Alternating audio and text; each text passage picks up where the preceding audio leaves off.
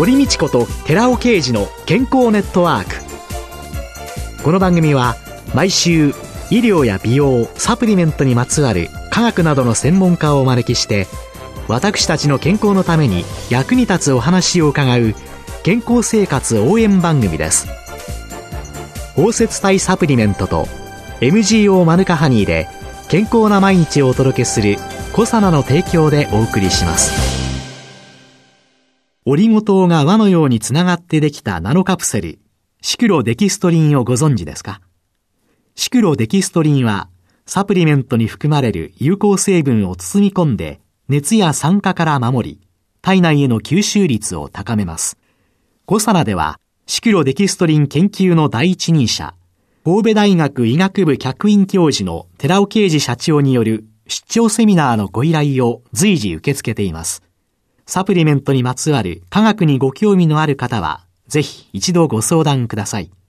お問い合わせは平日の午前9時から午後5時半までフリーダイヤル0120-496-537フリーダイヤル0120-496-537寺尾刑事のシクロデキストリン出張セミナーのお知らせでした。こんにちは、堀道子です。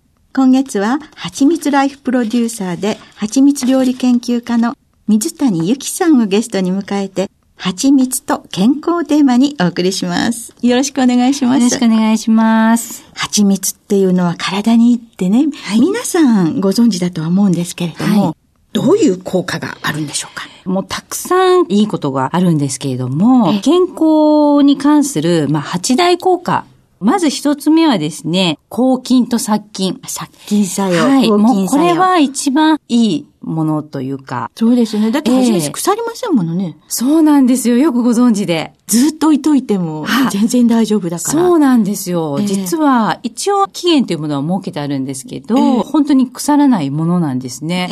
でもその大昔そのピラミッドの中から見つかったって言われるぐらい、その時にまあ菌なんかを調べたところ、全く無菌状態だっていうこともあるぐらい、本当に殺菌効果が高いって言われてるんですよね。じゃあその偉大なる殺菌作用が、はい、まず一つ目。はい、一つ目。はい。はいで、次は、メタボ対策。蜂蜜にはいろんなミネラルとかビタミンとかたくさん含まれていて、はい、で、その中にも抗酸化物質がたくさん含まれているんですね。ポリフェノールとかなんか有名ですよね。その通りなんです、はい。ポリフェノールもたくさん入っていて、はい、で、その中の仲間でフラボノイドっていうものも入っているんですね。それが強い抗酸化作用を持っていて、過剰な活性酸素なんかを除去して、体が錆びないような役割も蜂蜜の中には含まれている。じゃあ、動脈硬化とか、はい、いろんなものに対して、いい作用が期待できるというのが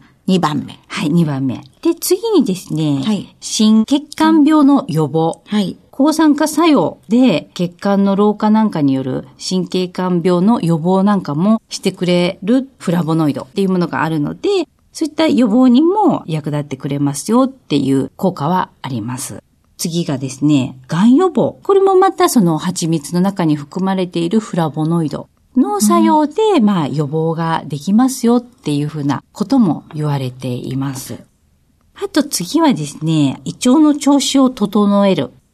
蜂蜜の中にいろいろ酵母とかオリゴ糖なんかも豊富に含まれているんですね。腸内環境を改善するという役割を。蜂蜜というのはその酵母とかオリゴ糖、はい、こんなもので腸内環境も整える、そうです、そうです。はい、悪玉菌なんかを減らして、善玉菌を増やすっていうので、はい、すごく腸内環境を良くしてくれるっていうものも入っています。のが5番目。はい、5番目。胃腸の調子を整える。はい。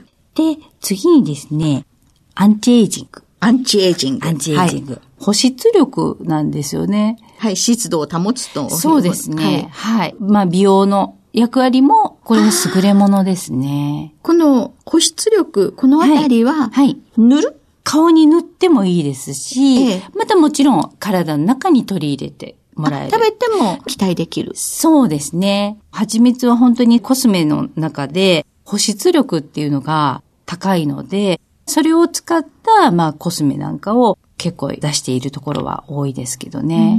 はい。保湿力。保湿力。肌が綺麗だとね。そうですよね。何歳も若く見えてしまうかもしれない。そうですよね。まさにアンチエイジング、はい、ということなんでしょうか。はい。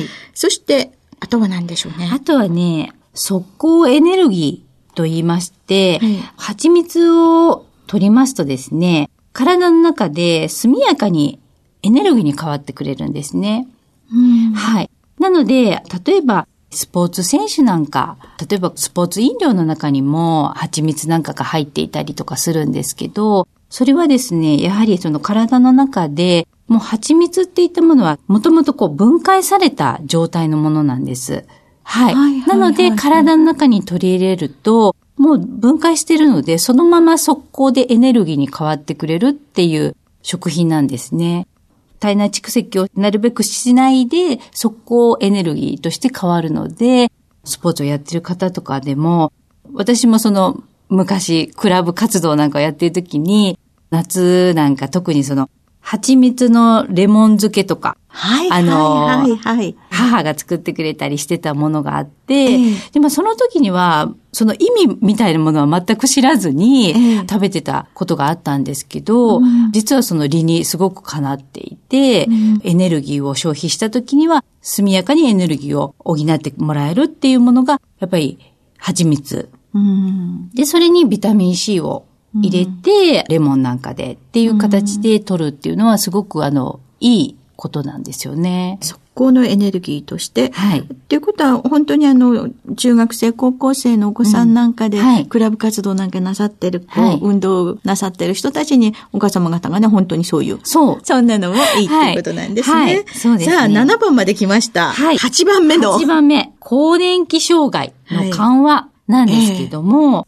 どちらかというと、蜂蜜よりかは、まあ、蜜蜂が作ってもらうものに関して、蜂蜜以外にもありまして、ローヤルゼリーだったりとか、はい、あとプロポリス。はい、で、もう一つは花粉。そういったものなんかを蜜蜂が運んできてくれるんですね。はい、その中の一つのローヤルゼリーって言ったものが、特にこの更年期の緩和に著しく作用するんじゃないかっていうふうに言われているんですよね。うん、よくですね、はい、蜂がお花の蜜を運んでくるわけですよね。はいはい、そうです。で、うん、蜂蜜というのは、うん、お花の蜜だけと考えていいんですか？あの蜂の巣箱の中にあるのが、はい、今そのロイヤルゼリーとかプロポリスとかっていうのもあるっておっしゃったんですけれども、はい、それらの違いっていうのを少し教えていただいてもいいですか？そうですね。蜂蜜を取る過程。は、まず、蜜蜂が蜜源、まあ、お花ですよね。はい、お花まで飛んでいって、はい、で、そこで、花蜜、花の蜜と書いて、花蜜というものを、まず体の中に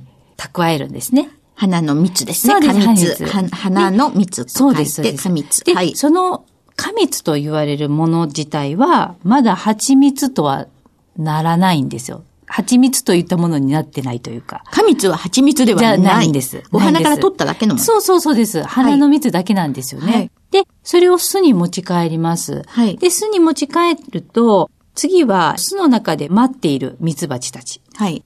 取ってくる蜜蜂。はい。で、その取ってきた蜜蜂が、巣の中に待っている蜜蜂に口伝いで、その花蜜をね、渡すんです渡すんですよ。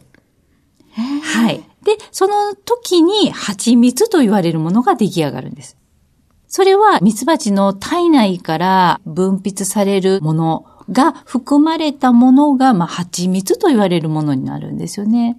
もうそこでエネルギー代謝が行われちゃってるんですかね、すぐ利用できる形に。でももう蜂蜜になってる状態なので、ええ、もうそのエネルギーに変わるって言った状態のものになってるんですよね。じゃあその即効性というのは、その蜂さんたちが体の中で行ってくれそうなんです。恩恵を私たちが受けてそうです、そうです、そうです。人間がこう、蜂蜜をじゃあ作ろうかって言っても、作れないんですよね。あの人間はこう体の中で蜂蜜って言った成分を出せないので、これはもう本当に蜜蜂様々ですよね。人間ができるとしたら、うん、過蜜を集めてくるだけ。そうですね。まあ、できないことはないでしょうね。でね でも、蜂蜜は作れない。作れない、ね、はい。はい。で、その蜂蜜を、その巣の中に蓄えるわけですね。はい。ロイヤルゼリーって言ったものはですね、これまたその、蜜蜂が、自分たちが食べるものっていうのは、花粉なんですよね。花粉を食べる。はい、花粉を食べるんですよね。はい、で、その花粉を食べて消化したものが、要するにこう、また体の中から出した分泌物というものが、俗にローヤルゼリーというものになるんです。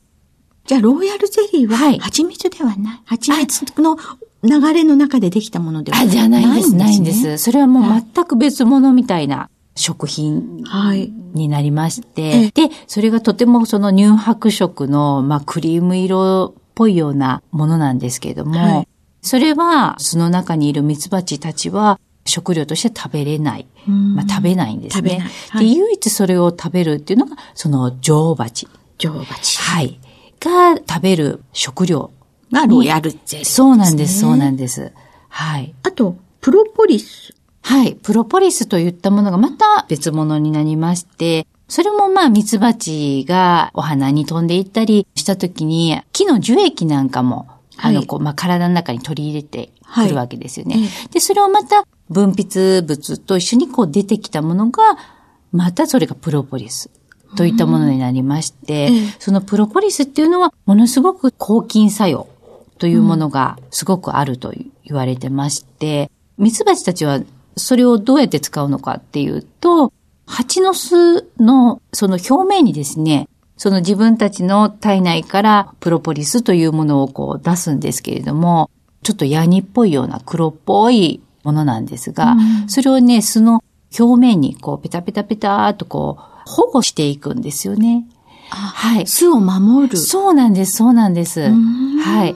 それで常に巣の中は、まあいい状態を保つということで、やっぱりあの、ミツバチってすごく弱い。なので自分たちでそうやって巣の中を保護して、菌に負けないような状態に保つというそれが、まあ、プロポリスと言われているものなんですよね。はい。だから、それぞれ、こう、ちょっと役割が違うというか、はい。ああ、じゃあ、蜂蜜に、ロイヤルゼリー、プロポリス。はい。はい、そして、まあ、花粉。はい。というのが、はい、あの、蜂の巣の中には、はい。いっぱいあって、そうなんです。それらを巧みに活用して、はい。そして私たちがそれの恩恵に預かる。そうなんですよ。はい。どんなおすすめの蜂蜜かというようなことは来週伺っていきたいと思います。わ、はい、かりました。どうもありがとうございました。はい、ありがとうございます。今週のゲストは、蜂蜜ライフプロデューサーで、蜂蜜料理研究家の水谷由紀さんでした。来週もよろしくお願いします。続いて、寺尾刑事の研究者コラムのコーナーです。お話は、小佐奈社長で、神戸大学医学部客員教授の寺尾啓二さんです。こんにちは、寺尾啓二です。今週はサイクロパワーマヌカハニー腸内環境改善についてのお話をさせていただきます。口腔や喉のケアに有効なニュージーランドのマヌカハニーが現在注目されています。声が仕事の生命線になるような歌手や芸人など有名人に認められまして、ラジオやテレビ番組で最近では何度も取り上げられるようになっておりまして、にわかに認知度が高まっていますが、このシリーズでは、そのマヌカハニーの効能をさらに高めたサイクロパワーマヌカハニーについて紹介していってます。今回は腸内環境改善作用について紹介します。ニュージーランドのマヌカルス社が独自で検討したデータであります。サイクロパワーマヌカハニーによる腸内環境を左右する善玉菌と悪玉菌の増減を確認しています。まず、マヌカハニーには、それ自体で善玉菌を増殖しまして、悪玉菌を減少させるという作用があります。まずは、マヌカハニーの腸内環境改善効果についてのおさらいをしておきます。マヌカハニーは単独で摂取しても、マヌカハニーに花粉やローズヒップやブラックカレント、カシスとも言うんですけども、ブラックカレントオイルなど植物抽出油を併用して摂取してもいずれの場合でも大腸菌である O157 とかサルモネラ菌のような病原性細菌は殺菌されまして、一方で乳酸菌やビフィズス菌などのプロバイオティクスと呼ばれております善玉菌ですけども、これは逆に増殖されることが明らかとなっています。で、これまでに悪玉菌を減らす作用のある、あるいは善玉菌を増やす作用のある機能性食品って多く知られているんですけども、双方に有効に働く機能性食品っていうのはあまり例がありませんで、マヌカハニー特有の素晴らしい腸内環境の改善作用が示されているわけです。で、一方で、アルファシコデキストリンには悪玉菌に対するデータはないんですけれども、ビフィズス菌に対する増殖効果についてはデータが揃っておりまして、ワッカー社が保有しています。10人の健常人によってアルファシクロデキストリンを1日あたり 3g、3週間摂取してもらいます。そして、便中のビフィズ菌はその結果3倍以上になるということが判明したわけです。それでは、サイクロパワーマヌカハニーではどうでしょうか悪玉菌として、クロストリジウムデフィッシレを検討に用いています。デフィッシレは、下痢や大腸炎などのより深刻な腸の疾患を引き起こす細菌であります。サイクロパワーマヌカハニーには、キシリトールに比べて明らかに悪玉菌増殖抑制をする効果のあることが確認されました。この悪玉菌増殖抑制作用に関しては、マヌカハニー、アルファシクロデキストリン、そして抗菌性相乗作用の結果からも明らかであります。問題は、そちらの方というよりは、抗菌性が高まったサイクロパワーマヌカハニーを用いるのですから、善玉菌が増えるのか減るのか。抗菌力が高まるので、善玉菌も殺してしまわないかっていうようなところが心配です。そういうところが心配だったわけですけども、期待通りにサイクロパワーマヌカハニーによって、ビフィズス菌と乳酸菌は殺すことなく、増殖抑制することなくですね、逆に増殖してくれる方に働いていることが分かりました。つまり、マヌカハニーと同じようにサイクロパワーマヌカハニーも腸内環境改善効果があり、それがさらに高いことが確認されたわけです。お話は小佐奈社長で神戸大学医学部客員教授の寺尾啓二さんでした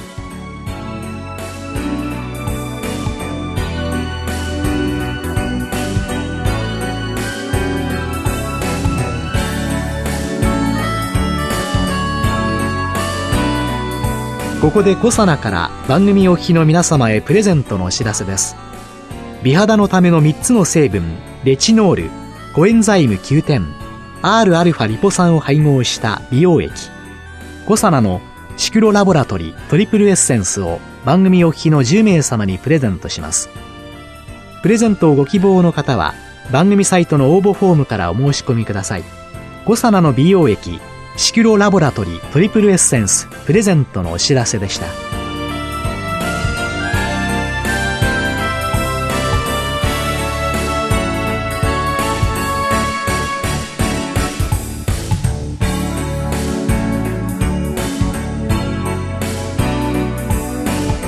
堀道子と寺尾啓二の健康ネットワーク。この番組は包摂体サプリメントと MGO マヌカハニーで健康な毎日をお届けする「コサナの提供」でお送りしました。